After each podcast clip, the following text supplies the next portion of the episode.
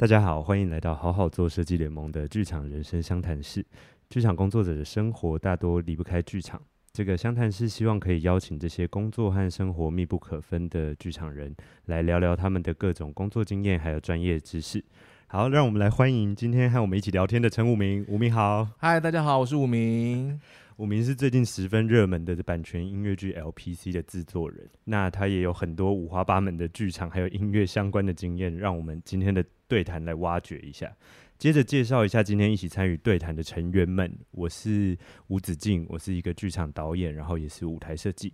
大家好，我是灯光设计高一华。大家好，我是影像设计李国汉。大家好，我是吴霞宁，我平常在做灯光设计，以及现在我们的对，以及我们的音控，没错，我们的音控。好，今天呢要来聊制作人这个项目，就是五名担任制作人这件事情。那想请请五名先聊一下制作人的工作通常包含了什么？好，其实我们今天我接到了一系列的这个问题，我觉得其实都蛮多元的。我觉得我们都可以从各种不同的角度。来去看待这个事情哦。那当然，如果顾名思义的话，制作人他应该是一个制作的代表者，所以他才会叫制作人，一个 production 的 producer 这样子。那但是在不同的状况下，他可能会被切到不同的功能。譬如说，假设在一个制作公司里面，一部制作制作人，他可能就是 on top of 全部的事情这样子。但是在可能在一个剧团、一个舞团，以核心艺术家为主的剧团或舞团里面，制作人跟呃，核心艺术家他有可能是分庭抗礼的状态，就一个组长创作，然后一个组长制作。那呃，制作它下面可能还会有其他各种不同的功能，这样子。OK，它可能有可能有营运，可能有行政，可能有行销这些的。那呃，不是直接跟创作跟设计。有关的部分，可能大部分都会由制作人这个角色来去掌控。我我自己的感觉是这样，听起来非常包山包海，会会非常包山 包海。所以我我都觉得，就是说，制作人常常会有人问我说，那制作人担任制作人需要什么条件？我就跟他说，我觉得是第一个接要接受自己是通才，不是专才。嗯，然后第二个就是 EQ 很高，所以 EQ 高的通才。OK。对，就是通才这件事，他必须要理解不同部门。对，而且他必须在发生什么，他必须以就是很高的、很高的密度频率去 跨部门沟通。对，然后跨部门沟通就是就是非常需要情商，嗯，非常需要情商。就是大家如果看各种宫斗戏，就知道 EQ 是非常重要的这样子。所以，呃。我我觉得至少可以有这样两个感觉，就是在一个我刚刚说，在一个制作公司里面的制作人，嗯、或是在一个剧团或舞团表演艺术团队里面的制作人，嗯，可能会有不一样的感觉这样子。然后在继续往下之前呢、啊，那个我今天特别准备了一个、嗯、一个讲稿，对对对，我有一段有一段要要朗诵给大家听的，因为我想可能很多人都有都有，可能很多人都知道，就是在那个。呃，去年的金曲奖的时候，那个陈珊妮，他致辞的时候又讲了一句关于，当然是关于流行音乐制作人的话，但是我觉得真的写的太好了。好，那来我就来朗诵给，我们要顺便敬一下陈珊妮的歌。对对对，我们可以，我们可以，我们可以敬陈珊妮的歌这样子哦。有有有，这个这这这些文字当那个时候非常的盛行，就是疯传。对，因为真的真的讲的蛮好，很棒哈。好，来了，我一直很尊敬。一生坚持做好一件事的匠人精神，把一件事做到极致，做到无可替代。直到有一天，我突然发现，这实在太不适合用来诠释制作人的工作了。制作人要开很多会，要平衡唱片公司的期望和歌手的梦想，要日复一日在通勤时间听完本周最新发行，储备与编曲沟通的能力，要决定用直立式或平台钢琴。要为复古定调单线圈拾音器，要让不同风格、不同时代的歌手碰撞出新的可能，要为已经走红却仍在朦胧中工作的艺人指引一道方向，要在歌手录音期间放不下电玩的时候提醒别浪费别人的青春，要在别人不相信他们可以创作的时刻施予一些魔力，要确定 U 四七 Fat 二五一和 CE 二。哪一支麦克风才能凸显优势？要在歌手唱到沙哑前，直指呼吸与发声的问题核心。要面对配唱前一刻才收到的歌词，及时做出解析；要决定混音时，歌手要待在你耳边呢喃，还是和乐手站在一起表演；要适时切换时间管理大师模式，为才华洋溢的独立音乐人省下预算；要在所有人踌躇犹豫时做出决定，告诉他们你可以的。当制作人学会做好所有事情，才终于发现，知识的来源是经验。发现人很容易高估自己的能力，低估事情的复杂性。发现容忍错误与创新的几率成正比。发现不能过度迷信才华与风格，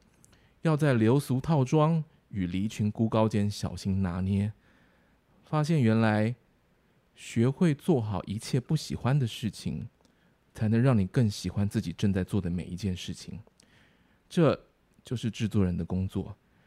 在音乐和音响间整合一切琐碎与创意，用另一种匠人精神做到极致，做到无可替代。啪啪啪啪啪啪啪！谢谢珊妮老师，讲真的非常好。我我觉得他其实当然他是在讲音乐制作，可是他其实有囊括很多事情，然后我觉得甚至是一种激励，就是说，其实，在早期，尤其在几十年前，就是说制作人制。还没有像现在那么盛行或大家讨论的时候，常常是就是核心艺术家他有一个 idea，然后他想要发展，他想要把它具象化出来，但是他做做做做，这个时候发现有些事情他不能做，所以他会找一个人来帮他，对、嗯、你帮我做这个事情，做那个事情，然后你帮我送补助好不好？你帮我写表格，你帮我打电话好不好？然后我没有钱，没有钱怎么办？他会找一个人进来去做，嗯、那那那个人。那那个人他可能就会被挂成是制作人，但其实有时候很多时候是，呃，协助核心艺术家的执行制作的角色跟身份，我觉得是这个样子。了解。对，那回过头来以我在做的音乐剧产业来说的话，呃，其实制作人他会因为在比较分工细密的体系里面，制作人会被拉拉到更高的地方去，然后制作人他需要去决定商业模式，制作人他需要。与金钱为伍，他需要去找到钱。有时候制作人本人就是金主。像以纽约来说，为什么一部戏有十几个制作人？因为只要你有投他，你只要有投钱，你就会被挂 producer。嗯但是真正在做事的人会有另外一个 lead producer，会是一个一个一大堆制作人团队的一个状态这样子。了解。那再再进一步说，我觉得现在我来看，就是。做了做了那么多戏跟制作之后，我现在来看，就是制作人他应该也要具备，呃，他自己要能够去开启新的可能性，他自己要能够去按照他的想象力去开制作，但是他同一时间也可以跟核心他身边的核心艺术家，或是他想要合作的核心艺术家一起开启一个对一个制作的一个想象，嗯，所以他同时去建构、去发展、去设计。我不是说做。就是各位的专业的设计，而是他怎么去设计这一个这个制作，或是这个产品的蓝图，嗯，它是长什么样子，然后他该有用什么样子的才华跟团队进来，才能达到他跟核心艺术家共同想象的那个远那个远景，嗯，那他在设计跟核心艺术家设计完之后，他要负责去履行、去推动、去完成，嗯，然后他甚至要去陪伴。要去陪伴核心艺术家，所以 EQ 要高这样子。那甚至在在制作完成，在制作第一次面试之前，他可能就已经想好，那他接下来要带着制作，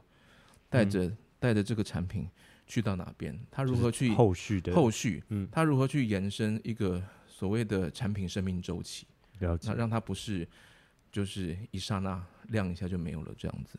我觉得大概至少会有这样的一个感觉。从刚刚五名，哎，对不起，我想插问一下，因为刚刚提到“制作人制”这四个字啊，嗯，你你有办法可以针对这东西再说的更清楚一点吗？如果把它丢到台湾现况来来看的话，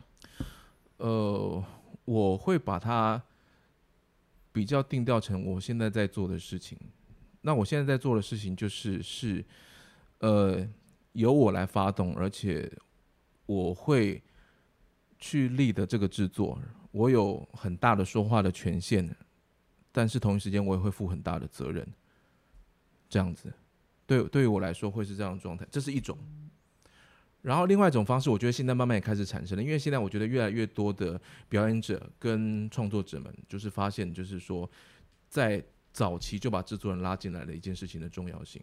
嗯、所以，呃，我们现在也有看到另外一种方式，就是，呃，核心艺术家很清楚的，就即便说这个团队是他的，他也很清楚的把一个制作的一个很大的权限交给制作人，站在跟核心艺术家同等的地位上面，嗯、甚至是一起讨论。嗯、那我觉得还有一个很大的差异是是那个制作人参与制作的时间性、时间点。嗯，如果当时有时候我们会看到有一些呃制作，它其实已经在核心艺术家手上发展的差不多了，然后呃他真的要启动了，然后找制作人进来帮忙，在那个时间点加入的时候，我觉得制作人他能做的事情，就是因为他没有陪伴到初期，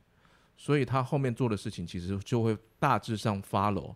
就是核心艺术家的要求，去把它执行完毕。嗯、我觉得那个时候比较像一个比较执行者，就像我说靠近执行制作的一个状态的身份这样子。嗯，那可是如果是早期，在我们什么都时候都没有，什么东西都没有的时候，我们就坐下来一直在聊，然后一起在思考各种可能性。嗯，那对我来说，那个时候的制作人可能更可以去做到我刚刚说的上述的一些他们能够做到的事情，这样子。那那我可以我可以比较简单的认知为你刚刚提到的所谓的制作人制这样子的、嗯、的的制度下的所谓的制作人就会是比较偏向偏向是整个制作的最一开始的发起的人这样的角色吗？我觉得可以。OK，因为他思考的听起来说思考的跨度其实是更长的，对。也就是说，大部分我们作为创作者的时候，我们想的其实是。大幕打开的时候，对观众看到这个戏，嗯，可是其实制作人他从观众认识到这个戏，他拿到第一份文宣、第一份文字，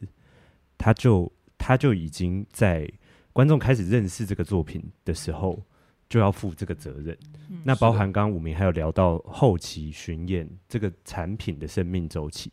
这件事情，对。对。那从刚刚就是。呃，你引用了陈珊妮的引言，然后还有谈到初步就是制作人的初步的分工，就是说制作人他他确实是一个非常管理学的思考，对，我就是说他一直在管理，对，就是管理，然后沟通，嗯、然后整合协调，对。但是我觉得其实艺术家不是也是嘛，所以我我我自己是觉得只是针对的面向不同啦，但是。好像好好做一个所谓的 collaboration 的的真谛会在这边这样，因为确实在，例如说刚刚用那个引言，他也是在试着去连接所谓的匠人精神，对，怎么跟我们其实什么事情都要了解，我们要同才这件事去去。去并行的发生，对。那想请武明聊一下，是。本来要问你说关于不同演出类型在制作人这个身份上的差异，嗯、我现在比较想聚焦的问你一下，说在你自己操作过的经验中，嗯，最大规模跟最小规模制作的差异，嗯，因为从呃，刚刚武明有提到说，做一个制作就是说跨部门这件事的沟通就已经很复杂了，是。加上你每次其实要应对的规格规模都不一样的时候，你怎么看待这件事？我我自己觉得就是说，的确，我本来就认为就是说，在类型上面，呃，没有太大的差异，没有太大的差异，其实反而是要看就是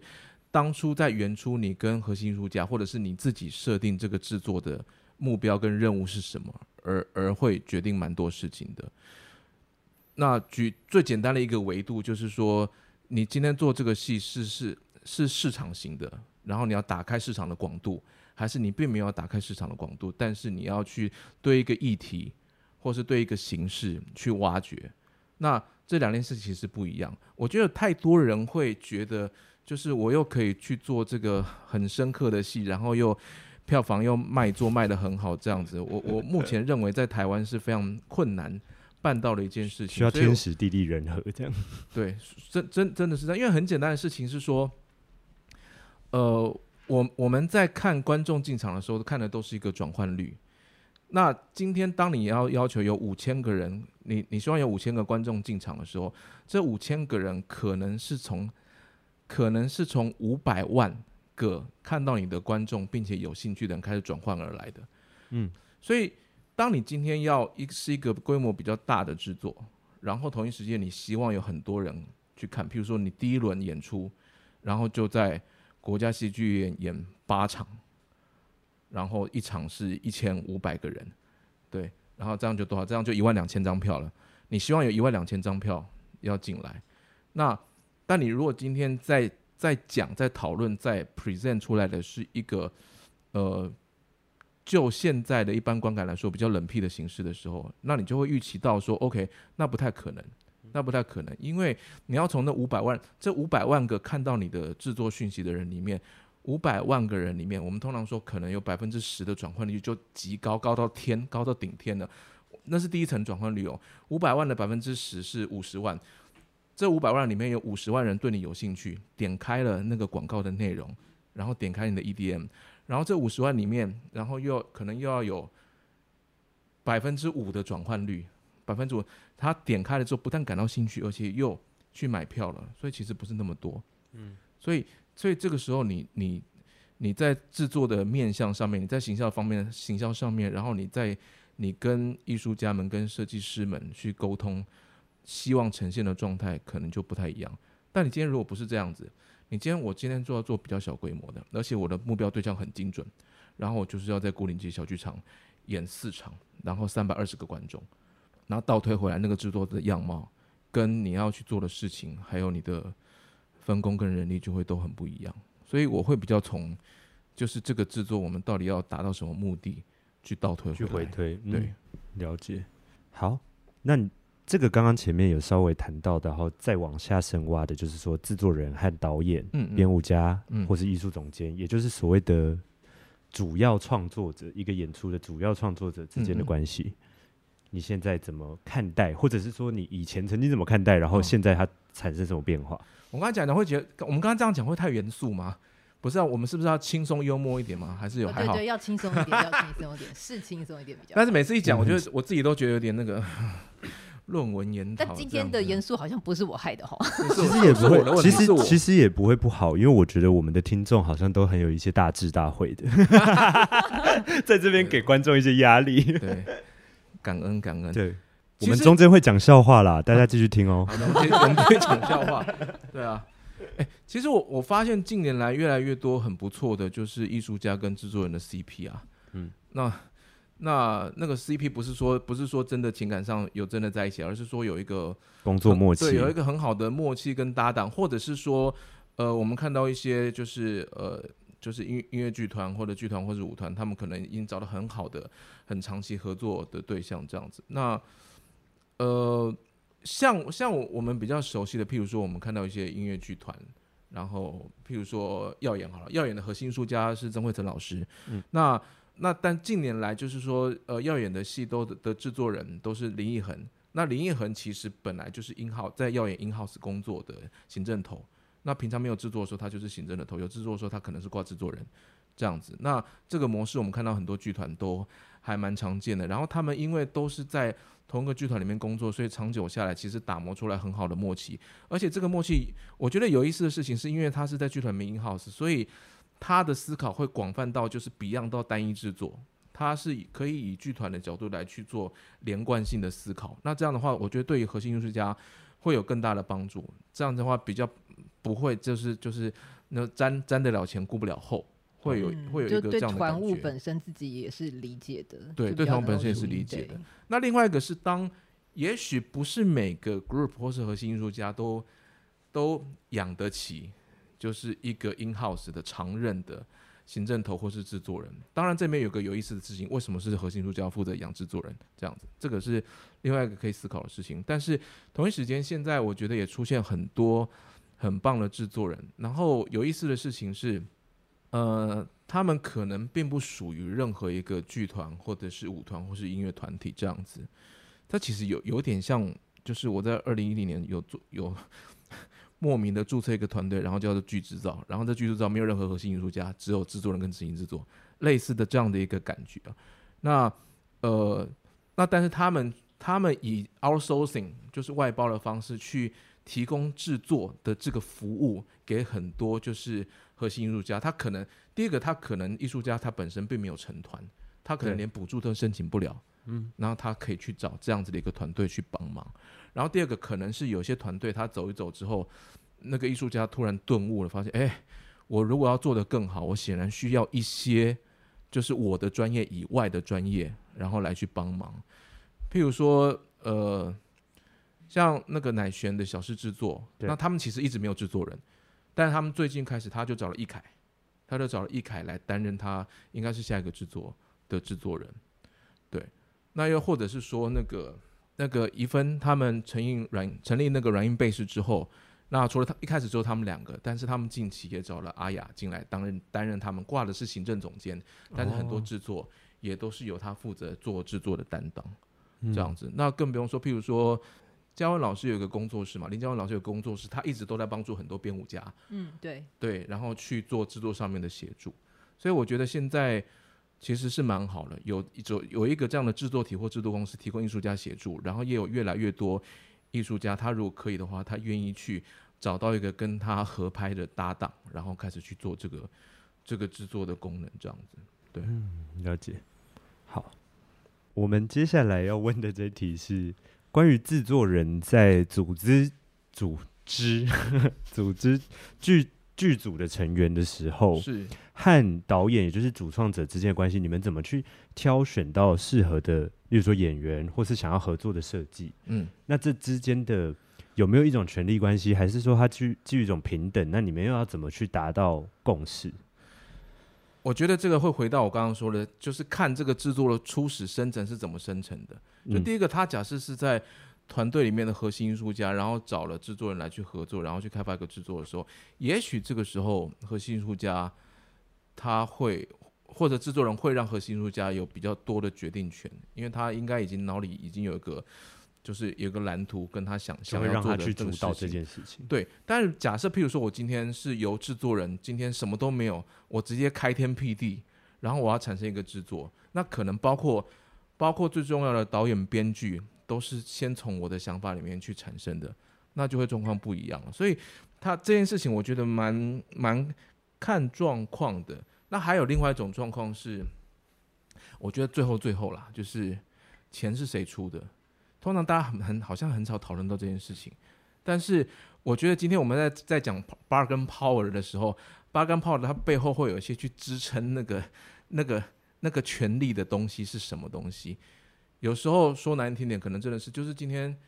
讲讲讲讲到最后，假设冲突白热化的时候，我可能必须说这个看这个合约是怎么签的，嗯、看钱是谁出的。OK，回到非常务实面的，反而可以最简化的把事情处理。对，但我觉得是 final 那个是很 final 的状态了。懂我自己是从来没有就是走到 这一步这，这一步过。对对对，因为应该是在那之前应该就可以达到一个共识了。因为假设你到。到最后真的是走到很很白热化的时候，那就表示前面的前面第一步的预设跟一些的想象是有问题的，就本来有一些东西就对不上，那，那你可能就要退三步来想了，这样子。懂，对，理解。好，那我要再往下问到预算的问题。好哟，制作人通常如何分配预算？好，这个也也一样，非常现实的问题，非常现实的问题。然后我我今天我今天很多答案都会说我们要从。就是当初怎么去定义这个制作的任务跟目标，嗯、然后来去看。那通常其实我们在去定义预算的时候，最简单的方式是倒推，倒推方倒倒推的方式从两边去 meet。可倒推也要看，就第一个，假设你这个是一个市场型的制作，你对这个制作的获利有一定程度的期待，那你要怎么推？嗯、然后如果今天不是，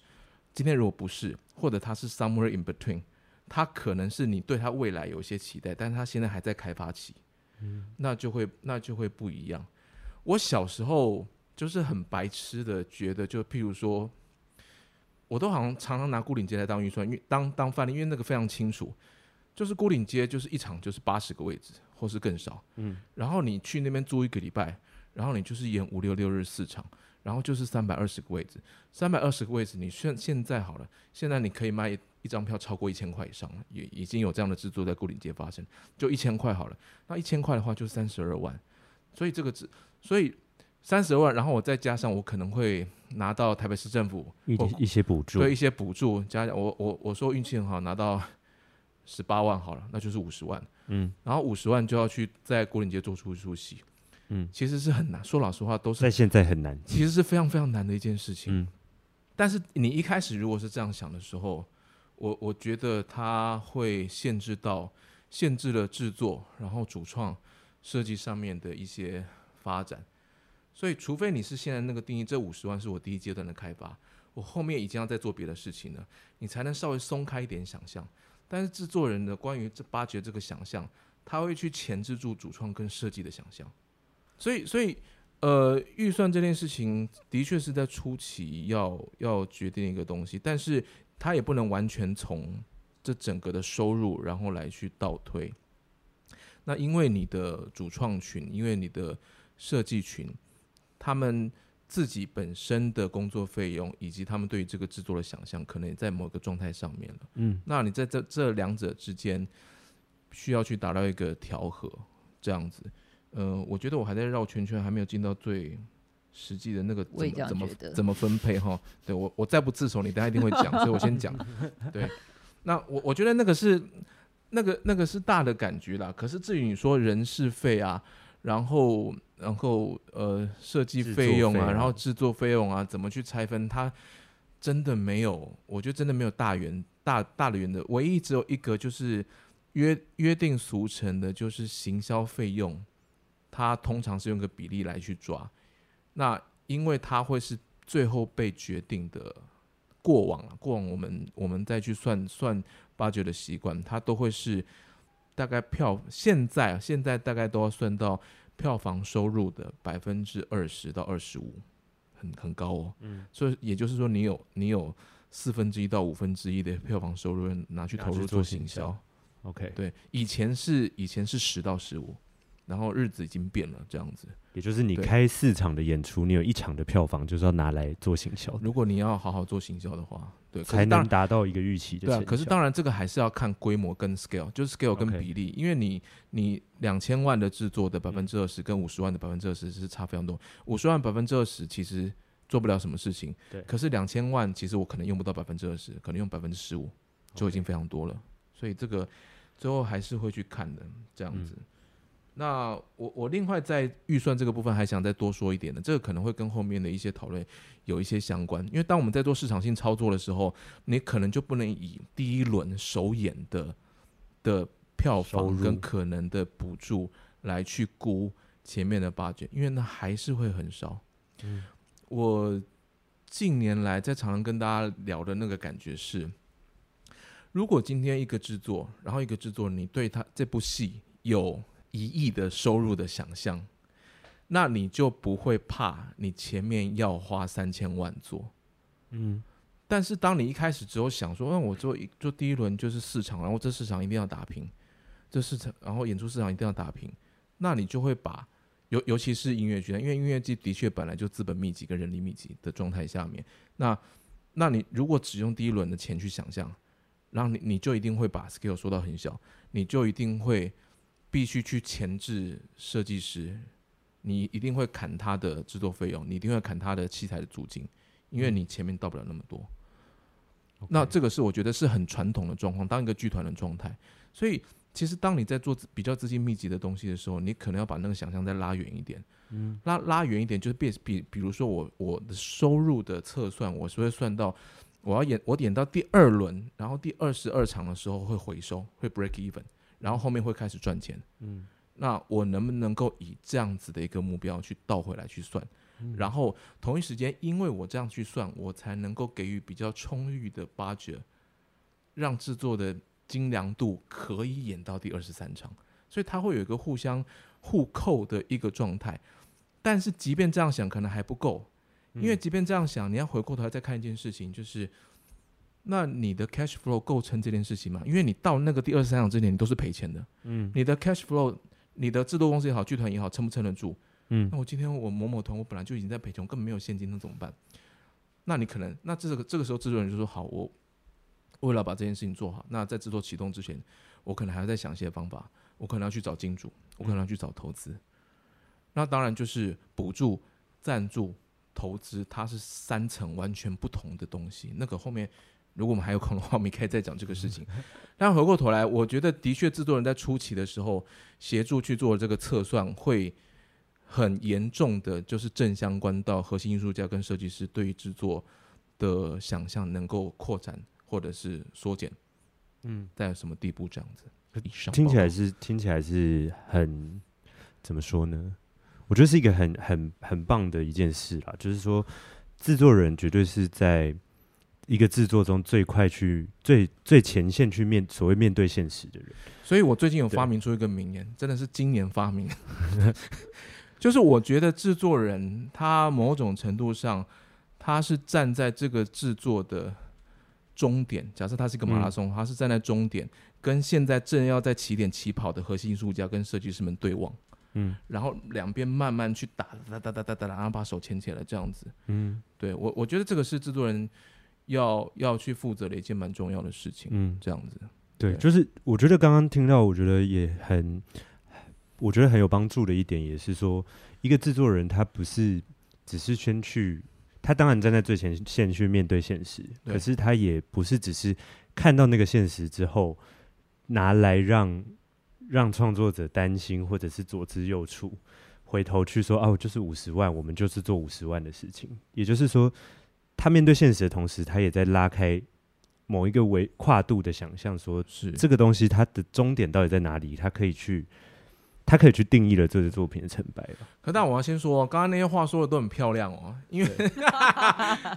因为因为实际上真的会有很多很很多很难以控制的状态了，所以是，所以大家可能很多就各位老师们对于制作人的印象，可能就是说，哎、欸，那个一华老师，对不起，那个我我那个租金要从八万变成六万了。对，什么六万？你做个屁呀、啊！你刚刚是在学谁？我刚刚没有学你，我刚刚没有学你，我刚才只是一个莫名想象不存在虚构的角色。对对，烂巴啦！这句话是发抖的讲的感觉啊。哎，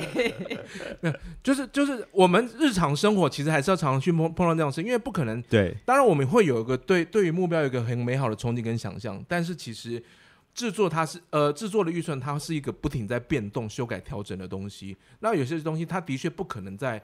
在制作开启制作的第一天就算得如此精准，这样子，它一定会动，所以它变成是一个不停的 improve，然后不停的在跟各个部门去做修改、调整、协调的的部分，这样子。嗯嗯，就是它中间也一直在。滚动式调整，持续的谈判，持持续的谈判，然后，然后的确就是那个砍比加的状况多了很多了，对啊，大部分大部分都还是在砍，的确这是在台湾就是比较一个实际的状态了，对，这个就是属于我们现在这个怎么讲产业的现况嘛，因为其实对于一个，因为。如果讲直白一点，就是这是一个其实类似投资的行为，是，也就是说，一个健康的投资环境或是投资行为下，它预期的一定是持续有资金挹注，因为大家是信任这个东西，就投资讲究的是一个信任嘛。所以说，我们的产业为什么会？你怎么怎么样的观察会觉得说，我们为什么现在会面对这样的现实？就是说，我们可能开我们的剧场产业到最后很常进入到一个。不断的还是在缩减预算或是什么的状态里。嗯，这个要怎么说呢？我觉得，我觉得我们一直以来都会觉得，不管怎么样都要把它拼出来这样子了。那不管怎么样都把都要把它拼出来状态下，一定所有人就会觉得那就是委屈自己。反正下次嘛，那个制作人最常用的话说，下一次我一定补回来。下一次我一定补回来。下个制作，下个制作。好不好？明年，明年下半年就是几，就是完全就是明明日 一年复一年这样子。那我我我我觉得以我的角度，因为这个答案每个制作人来讲可能不一样，但以我的角度的确觉得就是说市场化的产品，嗯，然后因为市场化产品它有个功能，就是帮你去拉更多的剧场观众进来，让更多人变成剧场观众。这样子的演出太少，这是一，然后以及。这样的演出不但少，而且在这些少数里面又很难看。对，就是蛮多蛮多。其实他，因为我我说老实话，就是今天《狮子王》可以是这个全球就是票房最高的音乐剧，然后他居然可以让就是就是宽宏林董他进来演，然后在疫情期间还可以加场，就他有一定的原因在。嗯，那那那那那那个原因会是什么？我们现在台湾有些。状况可能还还在还在努力之中，就是做出一个他既能够去拉很多观众进来，而且观众又能够就是觉得好看，然后再帮你直销式的再带更多观众进来。嗯，对，因为这个可能不是靠就是这部戏还不错就就可，以了，它其实要真的很好看。要真的，然后那个，然后那个好看是大部分的观众就是他直觉的，就是不需要解释什么，就是好看。但要能够做到这件事情，事实上他的艺术的耦合度是非常高，高到藏在底下，让观众没有感觉。嗯，可是你的设计其实是非常细致的，我觉得才。才办得到，然后我觉得我们还在往这样的产品的努力的路上。那这也是活性界面，我一开始做还是拿就是我跟英华在二点零七就做过的作品，先来当做那个创业做的原因是一样，因为它是一部已经被市场验证过的作品，那个验那个已经被国际的市场验证过了，然后我们认为是 OK 的，就是我不用再花时间去验证它，嗯，然后它就成功的几率是高的，所以我才拿 LPC 来来去做这个事情。那我是觉得。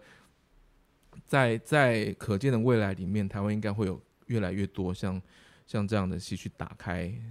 这样的状态，然后它可能会让整个的环境变得更好。因为一讲到产业环境，其实要聊的事情真的太多，因为它通通都通通都一环扣一环，其实真的很难从就是单一的角色或者部门出发去解决。嗯嗯，也就是说，但我们可以看到台湾剧场圈，其实在这几年，呃。每一周，大家除却疫情延期取消之外，其实我们的产量是很高的，作品的产量。也就是说，我不晓得你是否认同，就是说，如果我这样的结论，就是说，在产量越高的情况下，其实我们越在往能够自己做出好作品的路上。你觉得是不是？因为其实好像刚刚提到《狮子王》这样的例子，嗯嗯，一个一个其实。成熟的产业文化产业来说，要有一个好作品，可能就要有一千个死在沙滩上的作品，才会出现那么一个好的。也就是，其实是我们不太可能量少，然后又每个都很好。一华老师，你怎么看？对，你居然就只瞪我，然后 然后不靠近麦克风。原来，哎、嗯欸，原来可以这样耍嘞！好，我知道，我 等下我等下就这样子。好了，我我我我自己的感觉是。其实说老话真的不一定啊，因为那个树多必有枯枝嘛，这样子。对，我没有没有要讲下一句的意思。那可是可是我觉得可以提的一一一点是，呃，剧场的表演它可以慢慢被列为是生活娱乐的选项。嗯，我觉得这个是一个很重要的事情，因为往往太多的人都觉得我自己跟剧场没有什么关系。就是那个、嗯、那那两剧场离我们太远了，太远那两座庙庄严肃穆的，这是我我我实在是提不起勇气走进去。啊，那是文青的事情，跟我没有关系、嗯、啊。那么贵，我我在家里看 Netflix 不就好？我去看电影才两百多块，还可以配爆米花。那现在也要三百了，如果要配爆米花的话，你要办你要办到对的信用卡，各位。好，哎、欸，那夜配了，糟糕。哎，可以，我们可以接夜配啊，各位，好好做的各位，我们下次来接夜配，这样好，好，可以考虑，对，可以考虑一下。那这这是一个，就是说，当剧场的演出，它某种程度上被放在呃下班之后，我可以去，就是我可以跟朋友去聚餐，我可以去看电影，我可以去听演唱会，我可以去听 live，然后我可以去露营等等的这些选项。另外一个选项是，哎，我可以去看戏，嗯，这个时候他可能还会再。再扩张点，因为说老实话了，我们产业里面我自己哦，因为我后来在这几年决定当个比较市侩的人，所以会一直重复讲这些事情。就是在市场规模没有扩大，资源跟钱没有流进这个产业之前，这边产业不会成型的。嗯，为什么？因为它就会进入一个负向循环，因为太多的人才在这边无无法好好的养家活口，就是肝坏掉之后就离开，换下一批再进来。各位年轻的肝们，就是。嗯我我觉得这件事情，它要更改，它要变化，可能不是只靠就是说艺术的持续的深化，它必须靠市场的广化进来，共同的发酵，才会产生那个 synergy。嗯。那因为有市场的可能性，然后制作人愿意用比较漂亮的 budget 来跟来跟大家一起工作。那制作人愿意用比较漂亮的八角是因为他手上要做的这个制作，他居然是一个还不错的投资标的。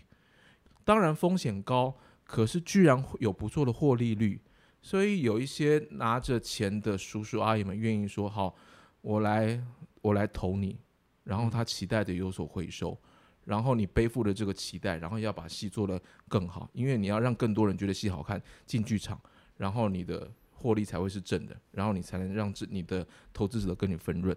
就他这些通通都会会扣在一起。那也就是说，在我们的这整个的糟糕，我我都混在一起讲了，所以你大家可以再拆开。嗯、也就是说，在我们整个的，就是生态的光谱里面，通常我们在讲常态分配嘛，哦，那个中型、嗯、有没有？嗯啊、哦，那通常 那个中那个中型分中型分配的状态下，应该其实两端是平均的，就是的确要有一部分人